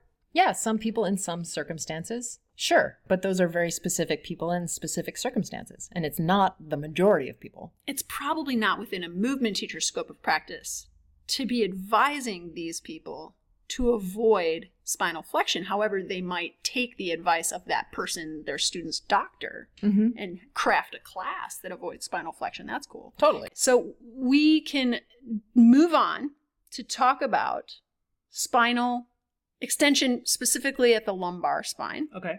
And I think this one, it deserves a little attention. Sure. Won't get as much as flexion. Anterior tilt, often blamed for low back pain. This relates to spinal extension, but I was taught in my yoga teacher training that when we do back bends, we should minimize lumbar extension. And so there was a lot of emphasis on tucking the tailbone. Mm. So tucking the tailbone, make sure that you can comb the flesh of your buttocks Uh-oh. away from your lower back to minimize arching or crunching. The word was often Right. crunching of the lower back Compressing. compressing of the lower back. Mhm. Okay. And so, yeah, I, I, I thought, yeah, that makes sense. We don't want people arching their lower back. It's gonna it's gonna cause lower back pain. And a lot of people would do back bends and have lower back pain. I mean, I've definitely had like lower back pain after big back bending Mhm. practices, and not really pain necessarily. It's just like Ache. soreness, and it goes away after a couple of days Mm-hmm. um, if we were to give the benefit of the doubt of this cue to like avoid lumbar extension in back bends, right? We could say, well, with total benefit of the doubt, what is the purported goal of not extending the lower back in back bends? The purported goal is Not hurting your back? okay, it's trying to avoid lower back pain. Does it achieve this? Well, but here's also the other thing that I've been thinking about when you've been talking about this this whole time is the other cue about back bends, which is like relax your glutes, uh-huh. right? So I can't, I have to use my glutes if I'm going to create this tail tuck posterior tilt to quote unquote protect my back, but then I'm also supposed to turn it off, supposedly. Yeah. I don't get it. No, it, it it's really confusing because then some people will get really on the like engage your glutes train where it's all about glutes engaging, engage your glutes more, more, more, more to protect your lower back. Yeah. One is asking for more posterior tilt, the glute engagement. One is actually relaxing one of the primary muscles of posterior tilt, which is relax your glutes. I think what we can do is go back to that checklist of like what are some good predictors of pain, right? So maybe history of back pain, preparation, Mm-hmm.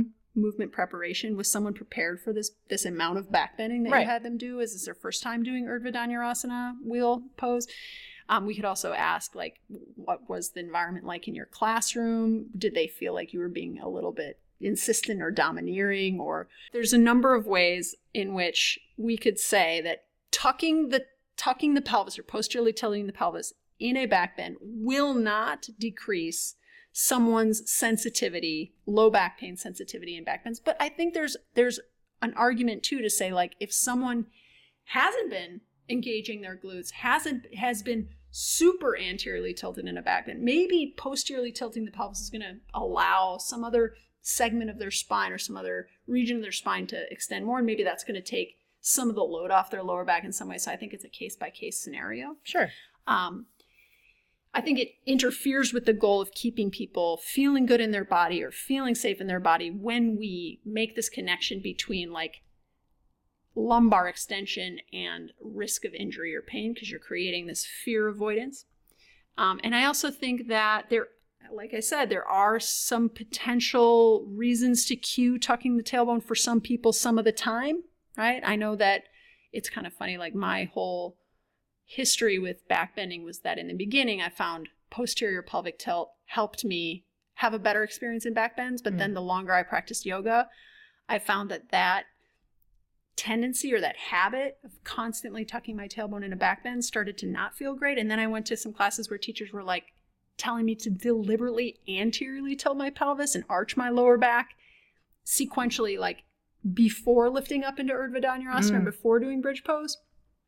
And I was like, my mind was blown because my experience was so much better. Like I felt so much better in the back bend, but I was like, wait a second, I'm really arching my lower back a lot.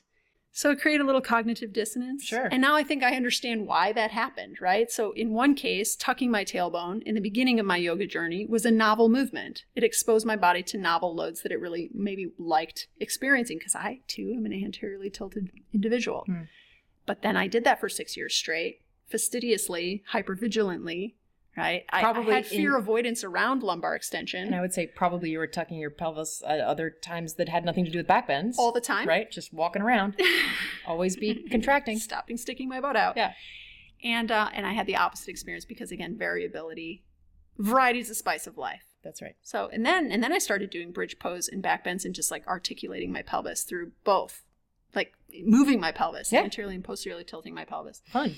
and uh, that felt even better, right? Sure. So so it's it's uh, you know, it's it's not about one position being the safe or right way. I think is what is coming, hopefully coming through in this conversation. Um, also, I will say you can't align someone out of a strength deficit. So another big reason I think I had low back pain and back bends is I just wasn't strong enough Right. in my upper body and maybe in other areas like my back strength was not strong enough to support the position. And no amount of pelvic cueing, Right. alignment cueing around what to do with my lower back was going to help that. Well, because it was maybe had nothing to do with your lower back. It had to do with the capacity, Right. right, that I that I had not been training to sustain those positions. Sarah, upper back. Yes. Let's move away from the lower back. Okay. Have you heard of the term hyperkyphosis used to describe people with maybe more rounded upper backs? Uh, I'm trying to think if I've heard of that exact term. I've heard kyphosis used as a negative term. Oh yeah. Like they have thoracic kyphosis. Like Okay. that that the the actual natural position is in itself a pathology. Yeah, okay. Pathologizing normal. I've heard hyperkyphosis in that like that's sort of acknowledging that kyphosis is the norm Right. for the upper back, but And then like- saying like now you have too much. Too much. So maybe it's more of a too rounded of an upper back, or maybe sometimes you could call that like a hunchback or like Sure. a slouched, slouched, Slouched. position. Um, how is this different? How is hyperkyphosis then different from a flexed thoracic spine? Or how how is kyphosis if you don't if you don't want to talk to you know hyperkyphosis as a as a thing that exists in the world? How is kyphosis different from a flexed thoracic spine? Is there a difference? Your kyphosis is how your bones are aligned when you're not actively doing anything. right? If you're just standing or sitting or whatever, there's just a shape that your spine is going to adapt.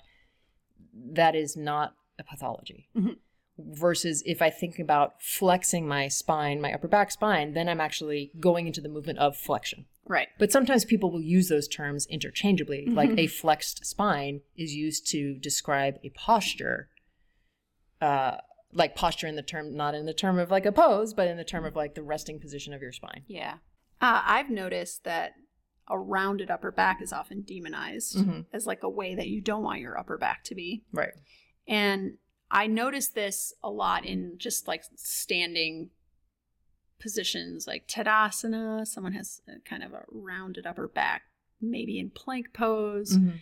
Maybe um, an, a rounded upper back is blamed as being the reason why someone has low back pain and back bending. And there could be some truth to that, right? Like if someone just has difficulty accessing thoracic extension, it might be that the lower back has to do a little too much of that to do to do the the pose bridge or or Urdhva Um, sometimes in baby cobra, for example, Right. uh, people full cobra. p- people will try to speak, uh, to, uh, will try to cue their students out of this rounded upper back position.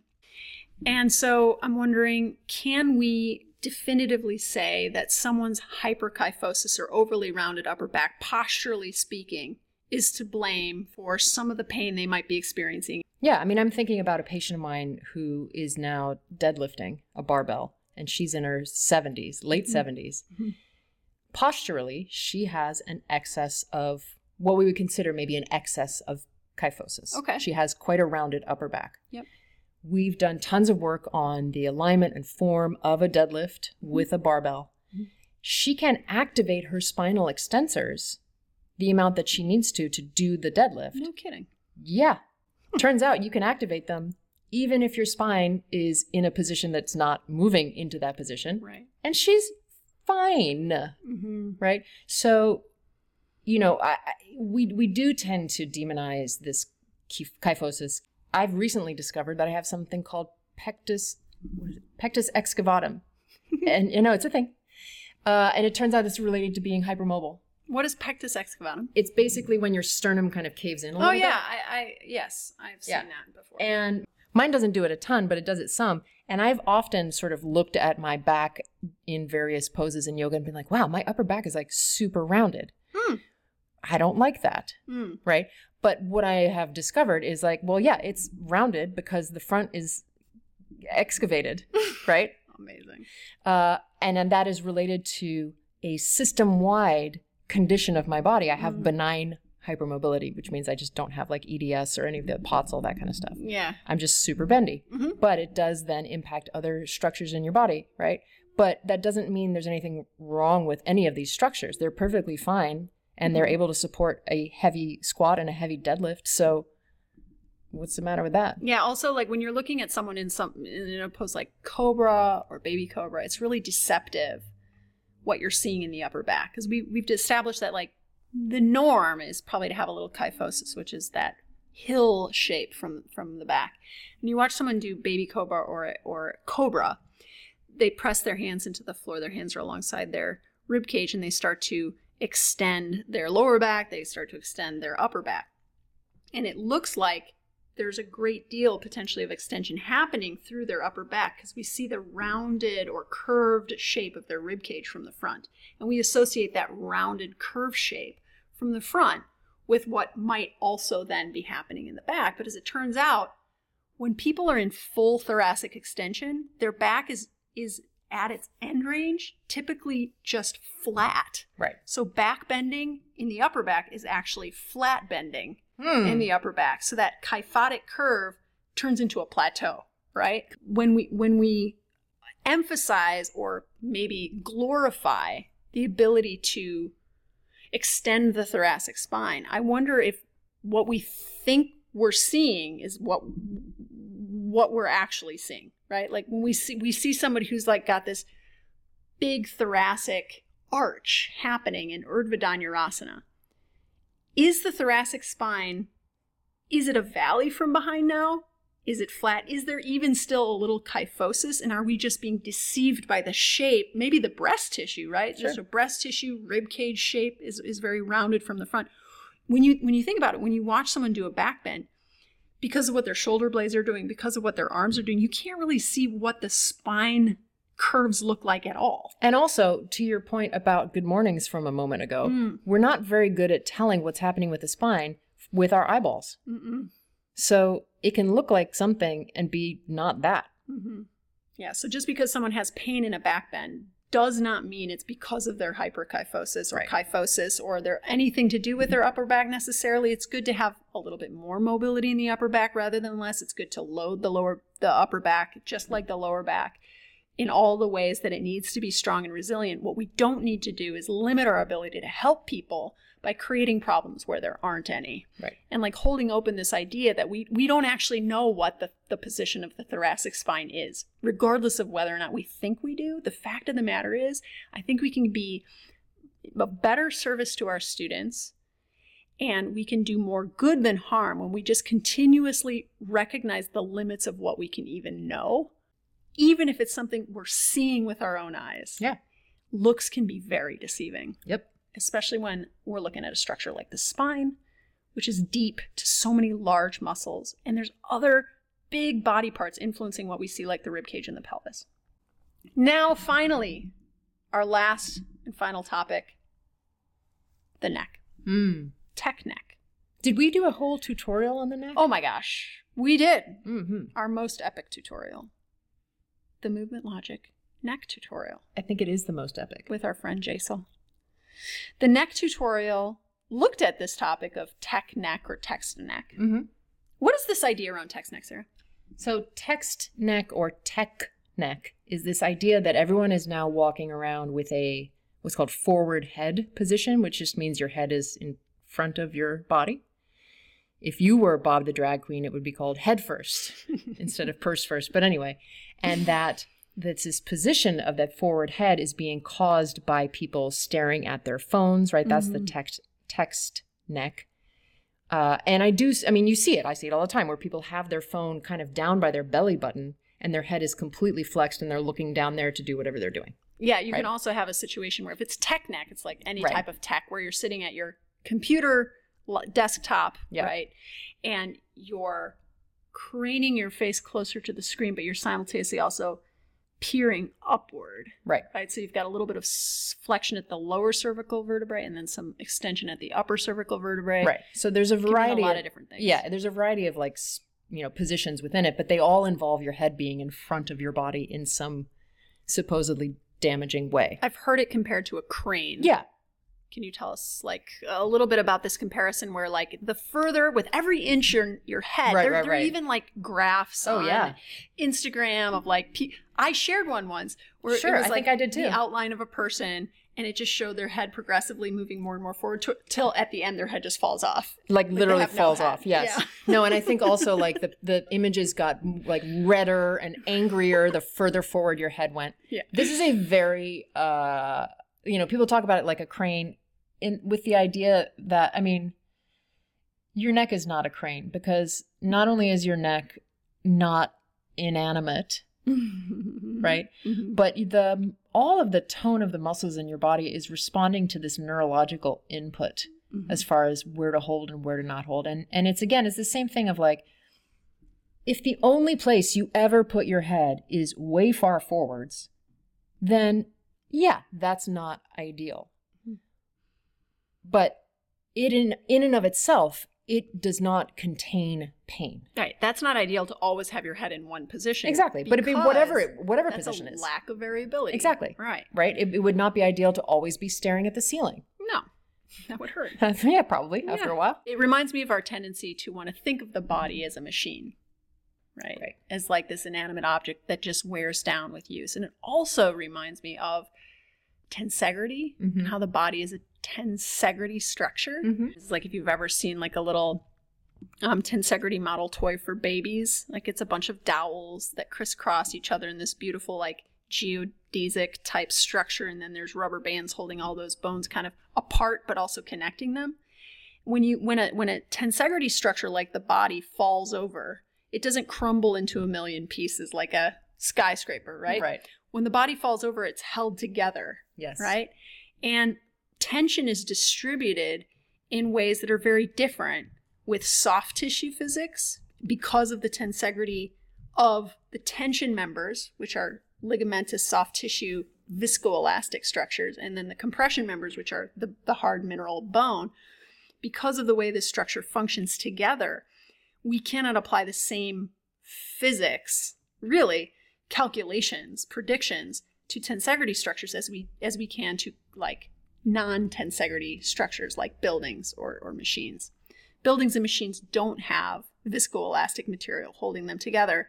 Not yet. So the calculations could potentially be more Newtonian in nature, involving like trigonometry and the in the like the rules of like you know basically like lever arms and gravity and making predictions about like how how these buildings or structures like basically engineers are really good at this but as soon as you start to try to make those same predictions about the human body you're going to run into a lot of trouble because it just doesn't it just doesn't work uh, so nice and neat Well, and and what is the research around tech neck and pain? Okay, so uh, surprisingly, counterintuitively, Mm. okay, the story that you've been told about tech neck is not so neat and tidy either because uh, there's a couple of research papers we'll link in the show notes, but I've already talked about these in past episodes. One is looked at smartphone use and found that the posture that people had while holding smartphones and the time they spent holding smartphones in that posture had no relationship to their neck pain. So again, posture and the relationship to pain is like non-existent. Right.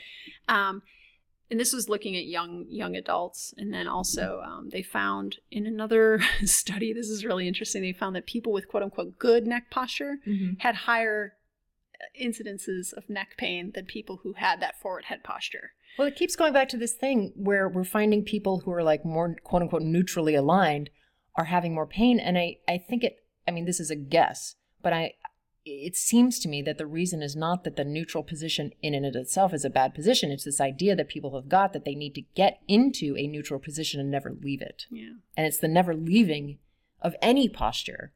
My friend Trina, our friend Trina, Mm-hmm. and she's probably not, well, I heard it from her the most. Somebody else probably coined this, but she says often, your best position is your next position. Yeah. And I say that to my patients all the time because they're, they'll be like, what's the best way for me to sit in front of the computer? And I usually say as many different ways as possible. Yeah, exactly. And they're like, huh? And then I'm like, let's try them all. Totally, totally. Um, also, what was I gonna say? Um, the psychosocial component, the ramifications psychosocially Mhm. of always thinking that you need to hold your body in a position are potentially detrimental. Because what the beliefs around that might be is that your body is not safe or capable, and also that there are expectations for how you should look Mm-hmm. and that like you're you're ex- displaying some type of like moral failing Right. or like You're lazy you're lazy if you slouch. yeah or you just it's not like the male gaze it's Right. unattractive It's not ladylike. right stand Mhm. up straight obey right so Mhm. all these ideas around like how we should be can create a lot of suffering that can show up as the expression of or the feeling of pain in the body all right sarah Yep. I think that's it. Okay. I think we pretty much uh, busted the dogma around the spine, and now everyone knows how to have perfect spinal posture. Oh, fantastic. I hope that we have single handedly helped people find the single one right position to be in at all times. I think if people take anything away from this episode, it's that. I hope so. Me too. We're being terribly sarcastic. Thank you for staying with us on this deep dive into some of the dogma and the origins of said dogma Mm. around where our spine should be. And hopefully, really, truly, sincerely, the takeaway is that we can get out of our own way by insisting that people adopt a position for safety or injury prevention because there's no relationship between those two things also step into your power as a teacher knowing that in teaching alignment you're really teaching variability you're teaching proprioception you're helping people learn about their body move their body in new ways and like there is tons of value in teaching alignment and i think we get out of our own way we stop valuing alignment for things that it doesn't actually achieve or predict or do you can check out our show notes for all of the references that we mentioned in this episode. There are many. And please come on over to the Movement Logic website. Check it out. We got some new pictures up there. We haven't mentioned the new pictures. Oh, that we got new taken. We had pictures. such nice pictures. They're so good. Check them out. All right. Thank you so much. Please, if you like this episode, subscribe, rate, and review. And we will See you next week.